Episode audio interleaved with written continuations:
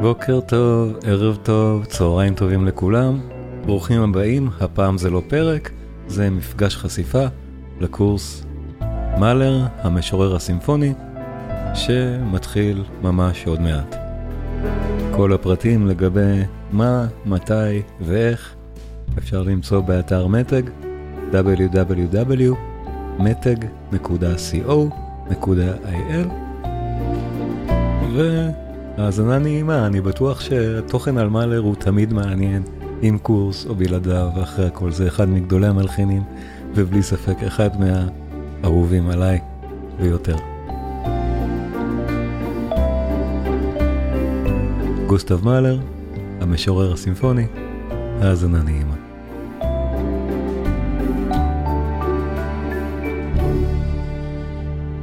שלום לכולם, תודה שבאתם ואנחנו במפגש חשיפה באמת לקורס על גוסטב מאלר, המשורר הסימפוני. אני אקריא את התיאור, את התיאור הכללי של הקורס. גוסטב מאלר, המלחין היהודי הענק של תחילת המאה ה-20, לא זכה כמעט להצלחה כמלחין בעודו בחייו. לאור זה, מפתיעה במיוחד העובדה שהיום, בתחילת המאה ה-21, מאלר הוא המלחין הסימפוני המבוצע והמוקלט ביותר ברחבי העולם, אחרי בטהובן. בקורס ננצח מגוון מיצירות המלחין, נבחן את הקשר העמוק בין השירים של מאלר לסימפוניות שלו, נעבור על הקשר בין חייו האישיים ליצירתו, ונראה איך מאלר פתח את הדלת למוזיקה המודרנית של המאה ה-20. אז זה באמת התיאור של הקורס, וכבר מזה אפשר להבין שמלחין כמו מאלר באמת מצדיק קורס. מה הכוונה? את המוזיקה של מאלר קשה מאוד להבין בלי הסבר. זה גם הסיבה שהוא לא זכה להצלחה בעודו בחייו, ולא זכה להצלחה בעצם גם הרבה מאוד זמן אחרי מותו. מאלר נפטר ב-1911, ועד שנות ה-60 של המאה ה-20, המוזיקה שלו כמעט לא בוצעה בכלל. זאת אומרת, זה לא רק שהוא לא זכה להצלחה בחייו, הוא לא זכה להצלחה עד שהומצא התקליט אריך הנגן. עד שהיצירות שלו יכלו להיות מוקלטות, ואז הקהל יכול היה להכיר אותן לפני שהוא מגיע לקונצרט. זה, אני לא חושב שיש עוד מוזיקה שמחייבת היכרות והסבר בצורה כל כך עמוקה כמו המוזיקה של מאלר, וזו גם חלק מהבעיה של הרבה מהקהל עם מאלר עד היום. למרות שזה המלחין באמת המבוצע ביותר באולמות הקונצרטים בעולם וגם בארץ, השני אחרי בטהובן, הרבה מהקהל עדיין לא אוהב או לא מבין אותו, והתפקיד של קורס מהסוג הזה מבחינתי הוא לגרום להתאהב או להבין את מאלר, ואת זה באמת עושים דרך היותו המשורר הסימפוני. דרך זה שבעצם מה שאנחנו כמעט לא שומעים בקונצרטים, זה את השירים של מאלר. למה הם כל כך חשובים? מאלר בסימפוניות, שהן כן מוכרות ומפורסמות, אנחנו בואו נשמע רגע למשל את הפתיחה של הסימפוניה הראשונה. אני חושב שזו המפורסמת ביותר מהסימפוניה של מאלר. הסימפוניה הראשונה שלו מתחילה באופן המסתורי הזה.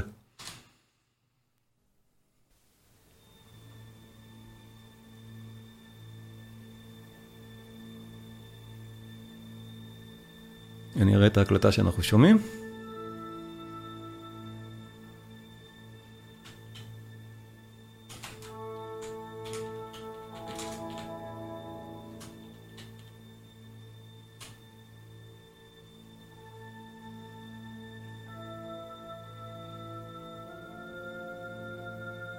ובקורס אני גם אשתדל להמליץ על ביצועים, על הקלטות. יש הרבה מאוד ביצועים נפלאים למאלר. אמרנו, המלחין המוקלט ביותר אחרי בטהובן. עדיין, למשל זה, קובליק, מארה. נהדר. אז הפתיחה הארוכה והמסתורית הזאת,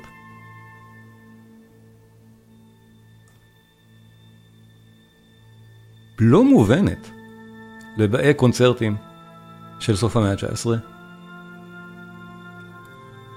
בכלל.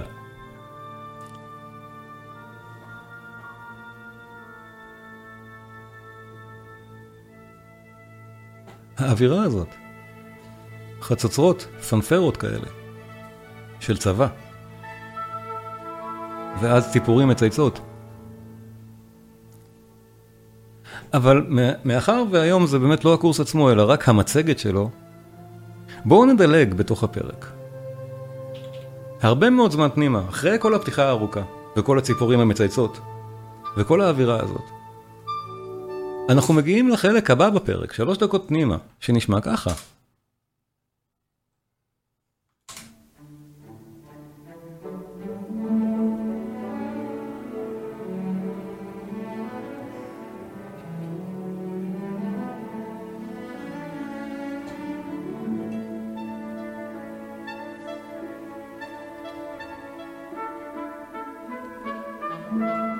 בתוך הפרק זה הנושא הראשי היפה שלו. וזה רגע נהדר, רגע מרגעי מאלר שכולם אוהבים. בשביל הרגעים האלה אנחנו באים לשמוע את המלחין.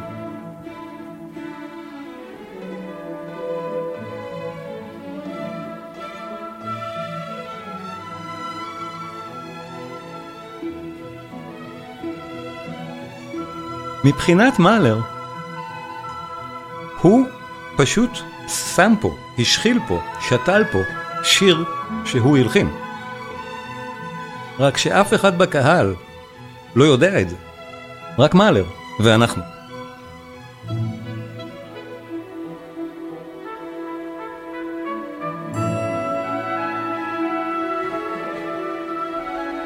אפשר להבין למה זה מאוד מבלבל את מי שלא מסבירים לו שזה בעצם שיר. זה היה באמת שיר על אמת במקור. השיר הוא זה. שירי השוליין עודד של מאלר עצמו, מחזור השירים הראשון שלו, אני אראה את המילים. זה השיר. זה הטקסט, נראה אותו.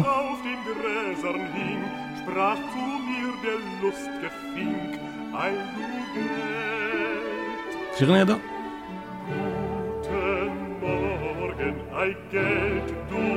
Wir's nicht einer schöne Welt, schöne Welt. Zing, zing, schön und flink, wie mir doch die Welt gefällt.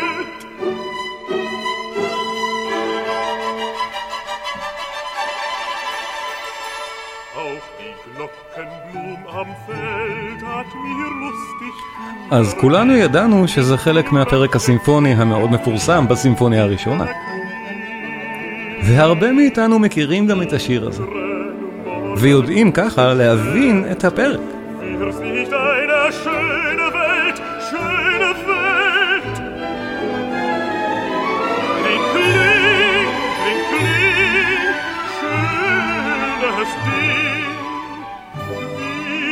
Doch die Welt gefällt. Heia!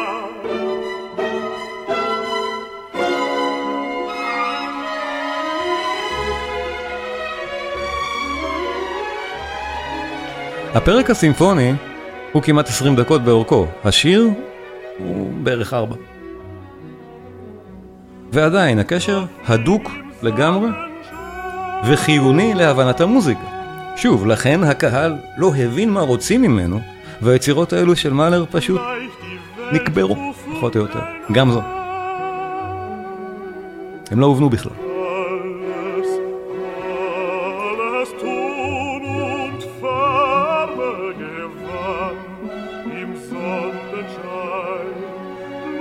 המילים כאן הם של מאלר עצמו. זה מחזור השירים הראשון שהוא הלחין.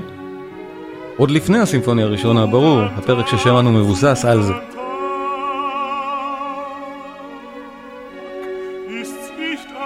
מחזורי השירים הבאים של מאלר לא מבוססים על שירים שלו, אנחנו עוד נראה.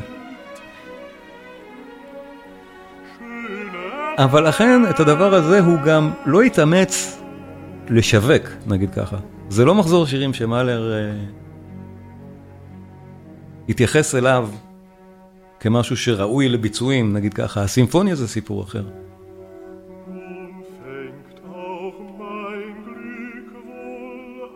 ולכן מדהים שבסימפוניה הראשונה של מאלר יש לנו עוד כמה רגעים ממש לא ברורים לקהל שלא מודרני, שלא מבין את היצירות האלה, שלא הסבירו לו עליהן.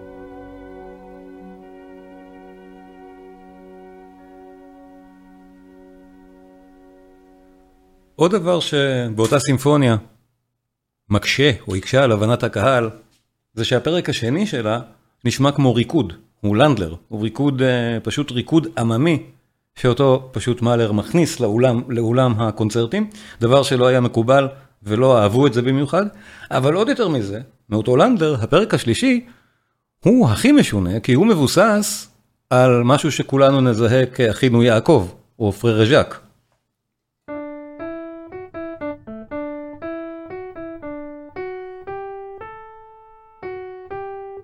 רק מאלר הופך את זה למינור, מה שנקרא.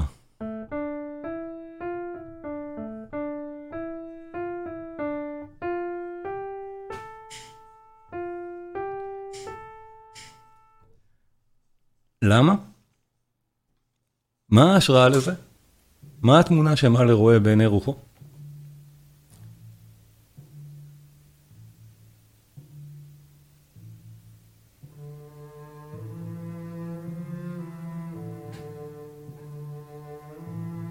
אין צורך, אני לא צריך לחלוק מסך בשביל זה, אני אראה את זה אצלי. שוב, בלי הסבר, אנחנו לא יכולים לדעת שזה תיאור מוזיקלי של זה. של הציור הזה. זה ציור של אחד מוריץ וון שוויינט, או תחריך, תחרית עץ, יותר נכון, שנקרא לוויית הצייד.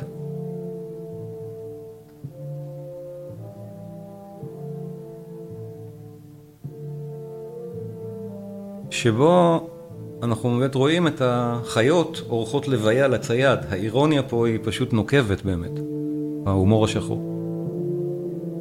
החיות לא יודעות אם להיות שמחות או עצובות. קשה להן מאוד להסתיר את שמחתן.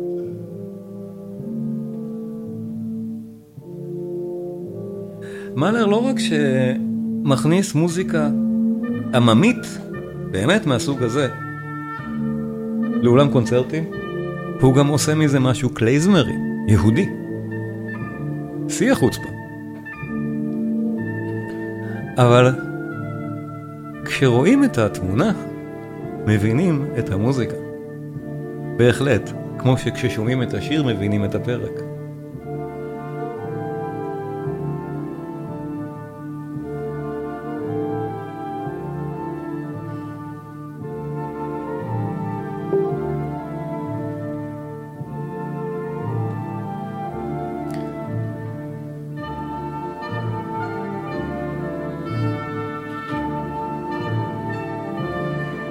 ועוד מעט אנחנו נשמע, אחרי שהלוויה, תהלוכת הלוויה מתמשכת לה כמה דקות, מתחילה מוזיקת הקלייזמרים של הלוויה.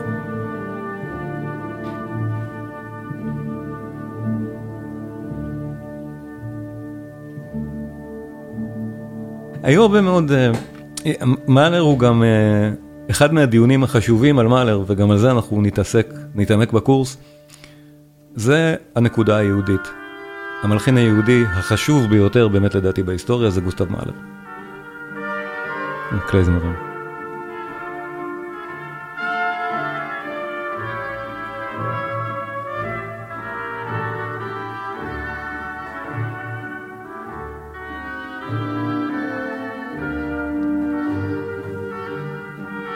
אשתו כתבה לאה, אשתו של גוסטב מאלר, עלמה מאלר, הכוונה, הייתה מלחינה, כן, נכון, הייתה גם מוזיקאית.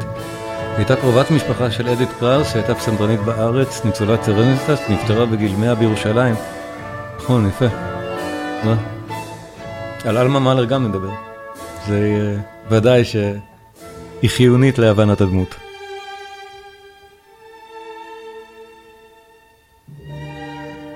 אז גם כאן אנחנו מבינים, מאלר מחובר לגמרי לאספקטים האלה של המוזיקה.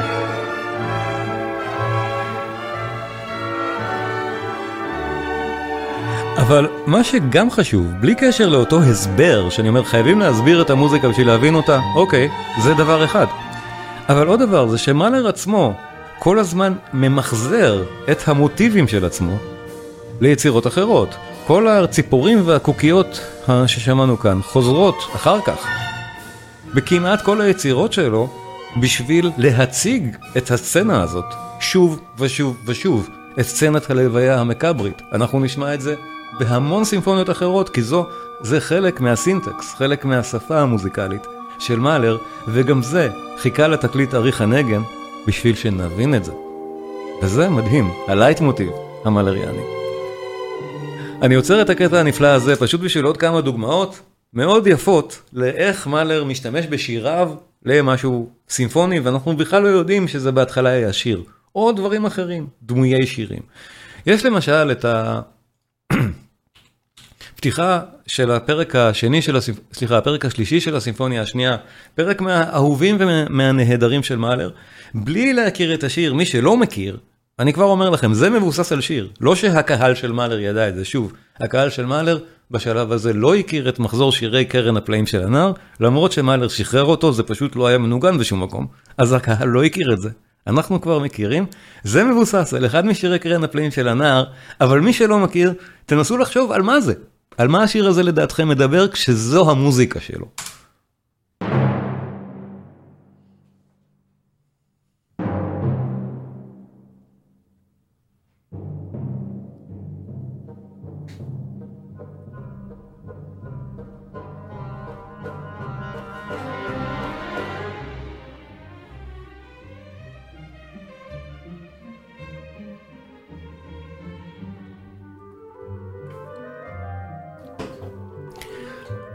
מלחין תיאורי נהדר. בקודים המקובלים של שוברט ושל וגנר, זה תיאור של מים.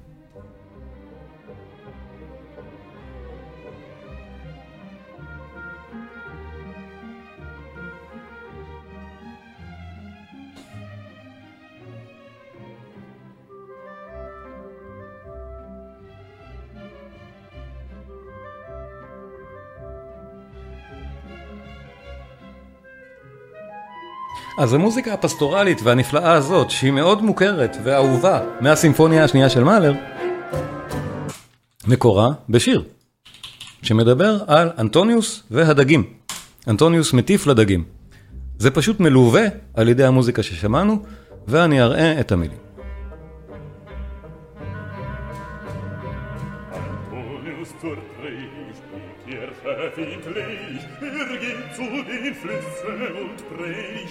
Fischen, sie schlagen mit den Schwänzen, im Sonnenschein glänzen, im Sonnenschein, Sonnenschein glänzen, sie glänzen, sie glänzen, glänzen.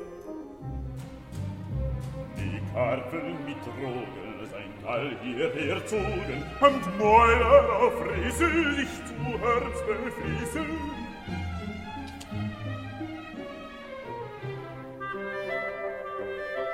ein Predigt die Malen, den Fischen so gefallen.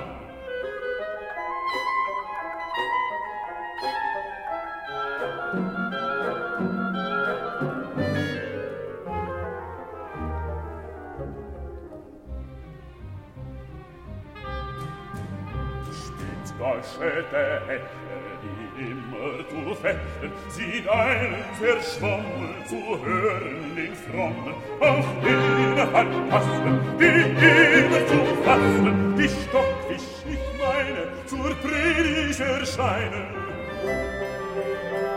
Kein predigt niemals.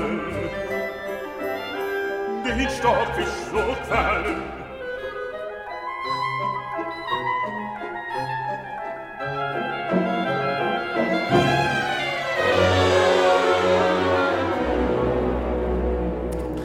ושוב, מי שמכיר את הסימפוניה, מזהה פה כל תו.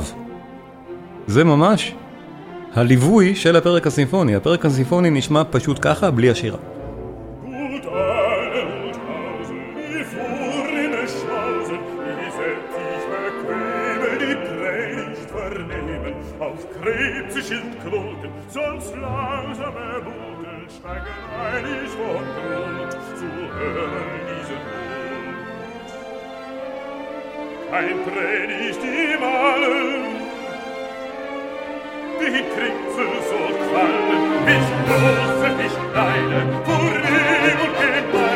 Erheben die Köpfe wie verständge Geschöpfe.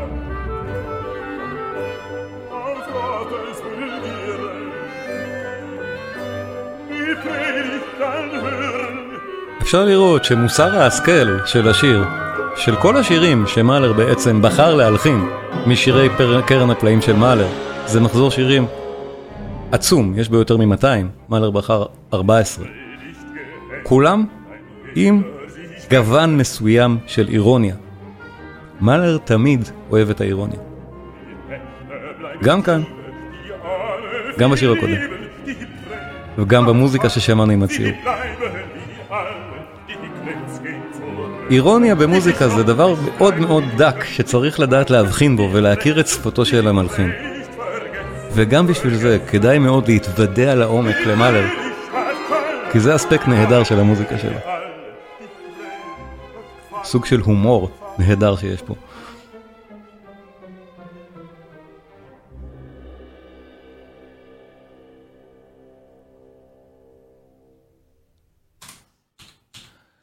עוד דוגמה למשהו שיכול להיות מתעתע, זה פשוט באמת בגלל שאנחנו לא תמיד מכירים את הרפרנסים שאליהם מאלר מתייחס. וגם זה דברים שאפשר קל להתחקות עליהם אחר כך כשיש לנו את כל ההקלטות האלה. למשל הסימפוניה השביעית של מאלר, זו סימפוניה ששוב, בוצעה אולי פעמיים בחייו. אולי אני אומר, כי יכול להיות שזה היה טיפה יותר, אבל הפעמיים האלה, מאלר תמיד ביקש, במיוחד בסימפוניה השביעית, דרש, שלפני שמתחילה נגינת הסימפוניה, יתחילו בפתיחה של המייסטר זינגר של וגנר. המנהג הזה פשוט שכחו ממנו. מאלר דרש את זה. Uh, ואז אנחנו לא מבינים את הפינאלה של השביעית של מאלר. לא מבינים אותו. הפינאלה של השביעית נשמע ככה. שוב, היצירה, אני חושב, הכי פחות מוכרת או פחות אהובה של מאלר, חלק מהסיבות זה מה שנשמע עכשיו. הפינאלה נשמע כמו בלאגן גדול ולא ברור. מה אתה רוצה מאיתנו פה?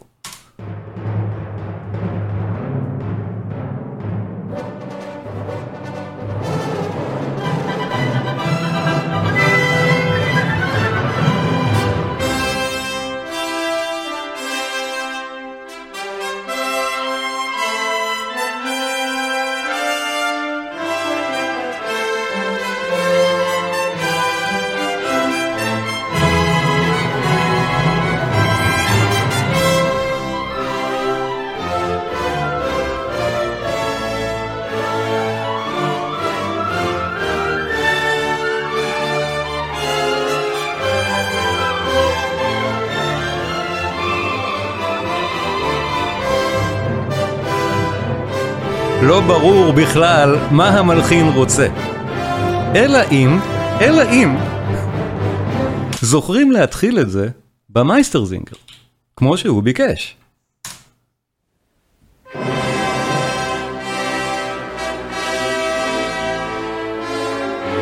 ואז, כשזה מתחיל ככה, ברור למה זה יכול להסתיים בפרפרזה ההיא.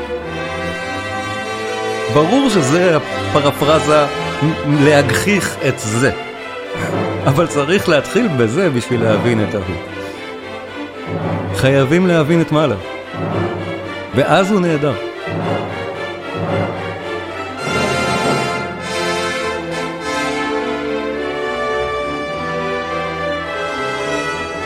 ומקוצר זמן באמת, אנחנו בקורס אנחנו נשמע המון דוגמאות כאלה וגם נלך לתוך תוכם של היצירות, כי יש באמת לאן ללכת. הקשרים המוטיביים המאוד עמוקים האלה בין כל דבר אחד של מיילר לכל דבר אחר, הם נהדרים, אבל כתבו כאן, מה היה? קינדר טוטם, הכוונה לקינדר טוטם, זה במילה אחת, שירים על מות ילדים. אני נשמיע שיר אחד מהמחזור הזה גם, ואחר כך את הסימפוניה שקשורה למחזור, הסימפוניה החמישית, אבל לא, אני לא אשמיע ציטוט ישיר, אני פשוט אשמיע את אחד מהשירים היפים והמרגשים ביותר של מאלר. אה, בלי להפריע לי יותר מדי. ואני אראה את המילים. שירים על מות ילדים, השיר השלישי, ואין די מוטריין.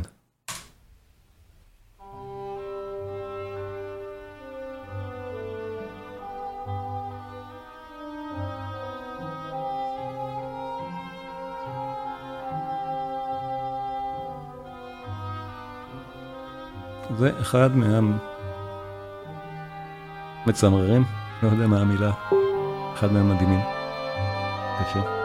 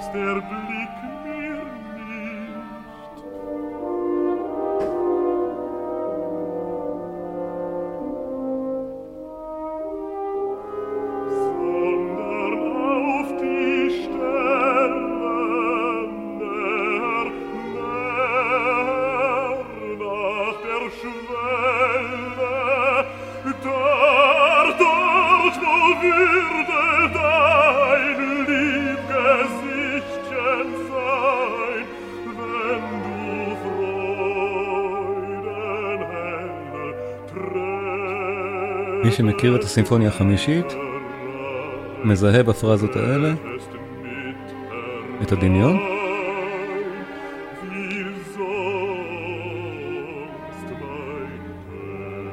ובוודאי ששירים מהסוג הזה קשורים לטרגדיה אישית של המלחין. או במקרה של מאלר, סדרה של טרגדיות.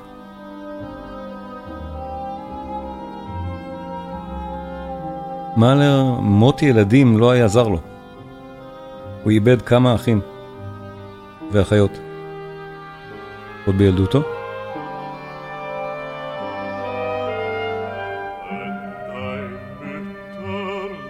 ואת בתו האהובה.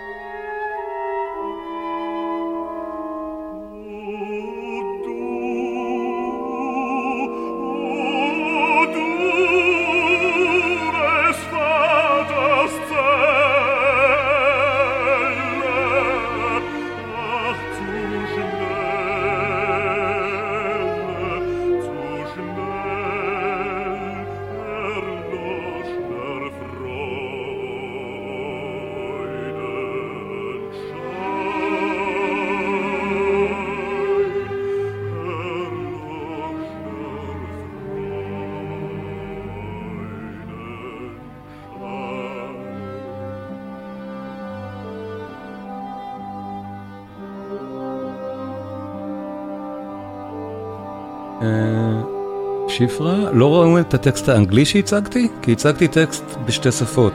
אם לא ראו את זה, אני מתנצל. Uh, לסיום, או תוך כדי סיום, הקטע שמתייחס לזה, או אחד מהקטעים שמתייחסים למה ששמענו עכשיו בסימפוניה החמישית המפורסמת באמת, הוא מכונה ב... לפעמים מוות בוונציה, כי הוא מהסרט מוות בוונציה. הדג'טו של הסימפוניה החמישית של מאלר. אחד מהרגעים המפורסמים במוזיקה, כנראה מהמסורת הקולנועית, שזה היה חלק בטח מהרפופולריזציה של מאלר. לסרט מוות בוונציה יש הרבה מאוד uh, זכויות בתופעה הזאת. אבל כששמענו את השיר ליד זה, אנחנו מתחילים להבין.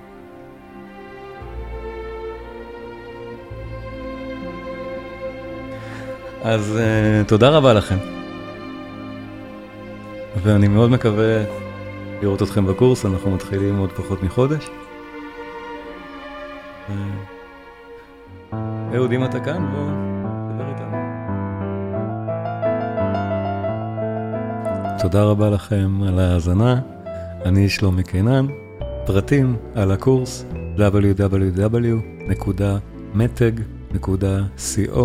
www.meteg.co.il. אשמח לראות אתכם גם שם.